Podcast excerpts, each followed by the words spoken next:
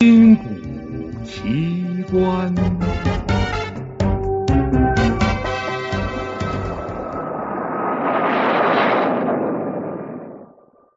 黑洞起点。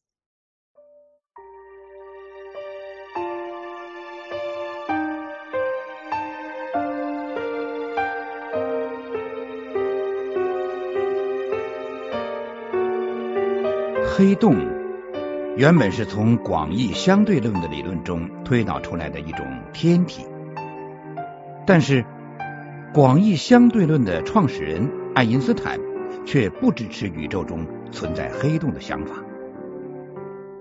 就连相对论的伟大卫士，号称当年全世界真正懂得广义相对论的三人之一的英国著名天文学家爱丁顿。也怀疑黑洞存在的真实性。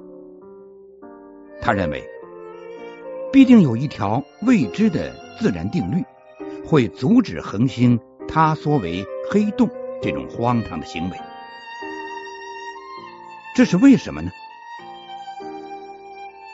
黑洞的中心有一个起点，它有巨大的质量，却没有一点点体积。在那里，时间和空间。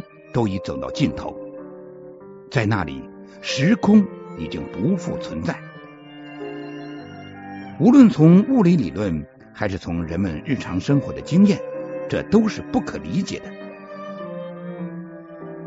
起点的怪异性质为现有的物理定律所不容，这也就是爱因斯坦和爱丁顿对黑洞心存疑虑的地方。然而。两位当代著名的英国物理学家彭罗斯和霍金已从理论上严格的证明，起点是广义相对论的必然推论，黑洞中心出现起点是不可避免的。证明越是严格，问题就越加严重。彭罗斯不得不提出一个叫做“宇宙监督”的假设，起点。一定会被严密的包裹在黑洞的世界之内。自然界有某种规则禁止出现裸起点，裸起点就是裸露在世界之外，或者没有被世界严密包裹的起点。不存在裸起点，就意味着起点不可能向外界发出任何信息，它的怪异性质不会影响到世界以外的。任何空间区域，宇宙监督只是一种假设，虽然没有理论上的证明，却也不能被推翻。尽管如此，起点问题仍是黑洞理论中最大的疑团。起点是从广义相对论推导出来的，广义相对论是人类迄今最好的。引力理论被誉为人类智慧最伟大的成就，但也有人认为它不属于物理理论的范畴，它是一种鲜艳的、凌驾于一切之上的、不可理解的理论。广义相对论的薄弱之处是没有考虑微观世界的量子原理，而起点。刚好是涉及微观世界中极小尺度时空结构的问题，彻底揭开黑洞起点之谜，有待于广义相对论与量子力学的联姻。未来的产儿，不妨称之为量子引力理论，也许有能力对黑洞起点问题做出完美的解释。爱因斯坦本人的后半生就曾致力于量子引力理论的研究，但是没能获得成功。至今仍然没有人能做出有头绪的结果。人类认识浩瀚宇宙和物质粒子的历史，毕竟还是太短太短了。一位认识论专家曾经说过。科学的前沿总是一种由新的真实、合理的假设和轻狂的猜想组成的奇怪的组合。对照而言，广义相对论属上述混合物的第一种成分，黑洞属于第二种，而白洞则适合第三种。白洞纯粹是从理论引申出来的概念，没有任何事实的根据。引申的理由就是物质世界的对称性。对称性是二十世纪末物理学中最重要的中心思想之一。白洞是与黑洞对称的另一种天体。白洞也有一个世界，但与黑洞的世界相反。所有物质和能量都不能进入白洞的世界，只能从世界内部逃逸出来。白洞是宇宙中的喷射源，白洞的世界里也隐藏着一个起点，那里藏匿着无穷尽的物质，以与黑洞吞吃物质相反的方式向外界喷吐物质和能量。比白洞更轻狂的猜想是虫洞，虫洞是连接黑洞与白洞的某种神秘的通道。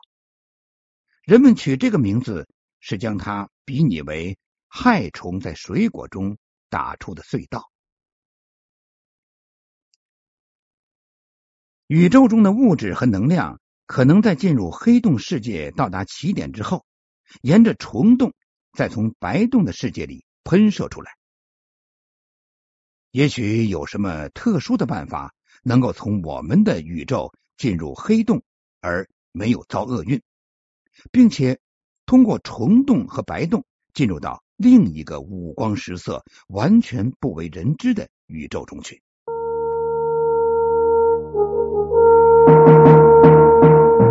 探索古代文明，寻找失去的世界。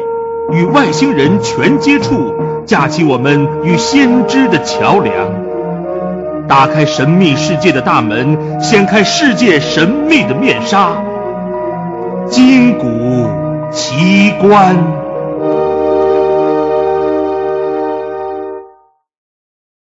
也许现在我们所观测到的宇宙，是在比一百五十亿年更久远的以前，有另一个宇宙塌缩后。进入了黑洞，再从白洞中喷射爆发出来的。当然，这些都是轻狂的猜想。科学前沿中混杂着的轻狂，对社会公众能产生魅力，也许会增加科学家探索未知的乐趣。科学发展的历史上。确曾有一些属于轻狂的猜想，后来演变为科学的真实。但是，我们不要忘记，科学的真实与假设和轻狂之间应该有的界限。在一些科幻作品里，常常提到时间机器或时间隧道之类的东西。通过它们，人们可以进入早已逝去的古代。或跨到遥远的未来社会中去，比如说，乘坐速度超过光速的飞船，可以追上正在传播途中的已经逝去的古代事物的图像，也许可以看到秦始皇如何焚书坑儒等等。但是，相对论明确的宣布，光速不可能被超过。在白洞理论出现之前，所有关于时间机器的幻想都是缺乏科学根据的。一九八八年，美国天文学家苏恩和他的两名学生在《物理学评点通讯》上共同发表了一篇论述虫洞的文章。他们认为，如果虫洞开通了两个起点之间的。一条神秘通道，有可能使时间机器得以成功。这条通道开在现实三维空间之外的超空间里，有可能在地球与织女星附近存在一条穿越超空间的捷径。这条捷径就是虫洞。宇宙飞船从地球附近的黑洞钻进起点，并没有被粉碎，而是通过虫洞从另一个白洞的起点钻出世界，竟然发现原来可望而不可及的遥远的织女星就在眼前。这虽不是单纯的科幻，仍属于轻狂的猜想，但却在苏恩与另一位天体物理学家史蒂芬·霍金之间引起了争论。通过虫洞实现超远距离宇宙旅行，等效于超越光速，使时间机器本属科幻的东西找到了科学依据。但是霍金对此持反对态度，他认为物理学定律不允许有时间机器，时间只能向前不能向后的特性是不容破坏的。不论用什么样的事物，如虫洞、宇宙弦或别的什么东西制造时间机器时，最终总会有某种规律使之不能成功。以保证世界不会破坏历史。苏恩的回答是：在物理学深刻认识量子引力理论之前，我们谁也不能下结论。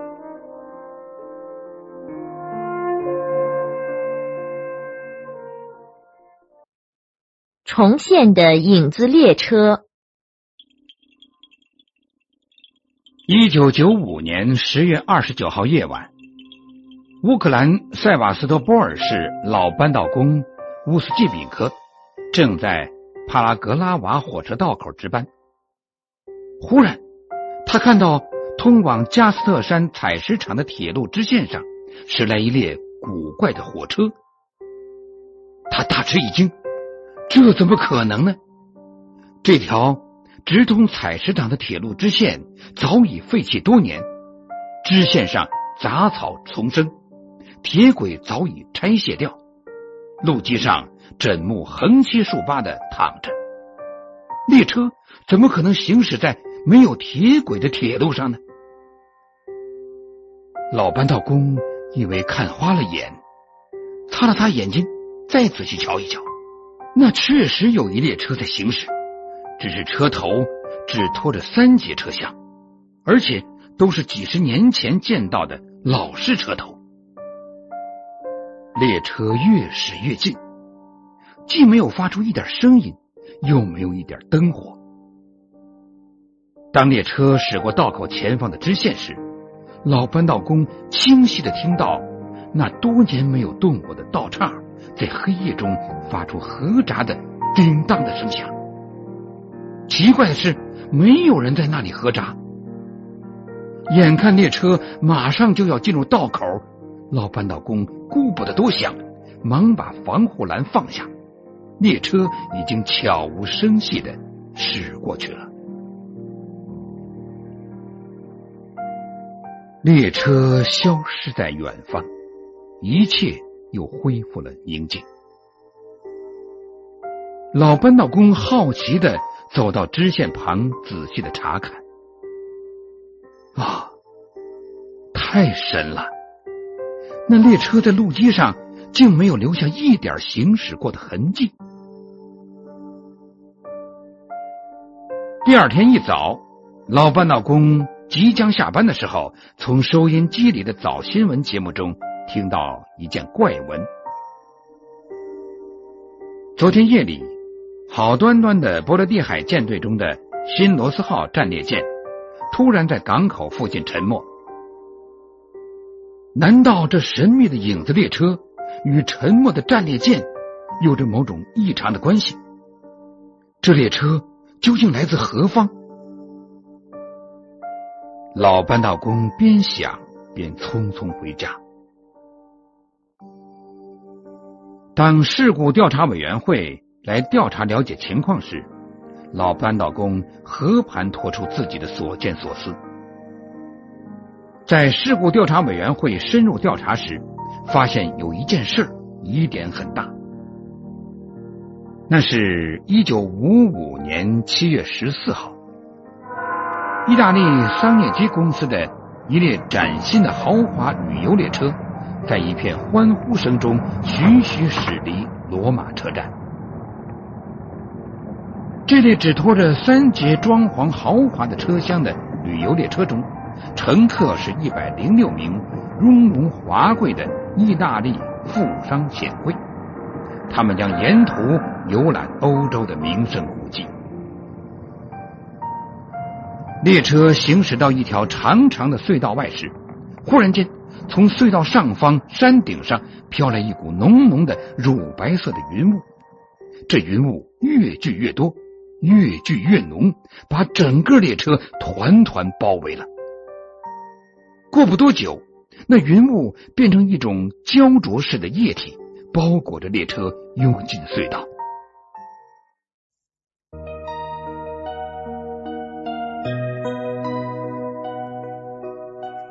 您现在收听的是《金谷奇观》。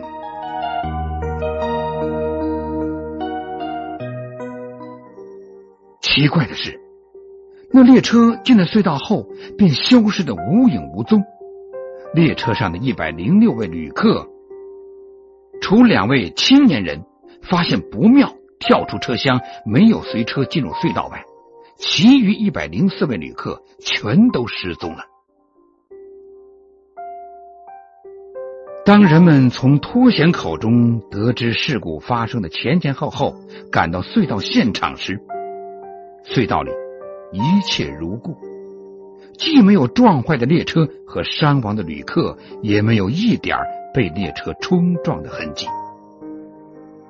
离奇的是，这列在隧道中消失的列车，正是老扳道工在萨瓦斯托波尔看到的那列影子列车。影子列车失踪四十年后神秘出现的事，引起了人们的兴趣。有人想用时间场的理论来做解释，也有人想用幻觉。加以搪塞，究竟是怎么回事呢？只有留待科学家们去探讨了。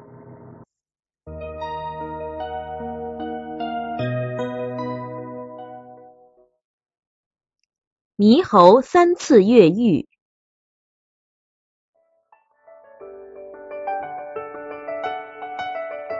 八月五号那天。驻贵阳监狱武警中队院内，一只猕猴来到警营做客。官兵们热情的招待他。吃完早餐后，酒足饭饱，不辞而别的猕猴却走错了路，落入贵阳监狱，做了七个半小时的囚徒。为了重获自由，猕猴历尽艰辛，险丢小命。最后，在武警官兵与监狱干警的通力合作下，得以成功的越狱，回归自然。八月五号早上七点五分，驻贵阳监狱武警官兵正在吃早餐，突然一个黑影窜上窗台，官兵们定睛一看，原来是一只成年雄性猕猴。只见他两眼盯着餐桌。桌上的香蕉和梨子等水果引得他直流口水。热心的战士向他丢去了香蕉和梨子，他伸手接到就吃。战士朱兵向猕猴丢了一个鸡蛋，他拿到后用手拨不开，用牙咬又咬不动，生气的将鸡蛋向朱兵砸过来，引得官兵们哄堂大笑。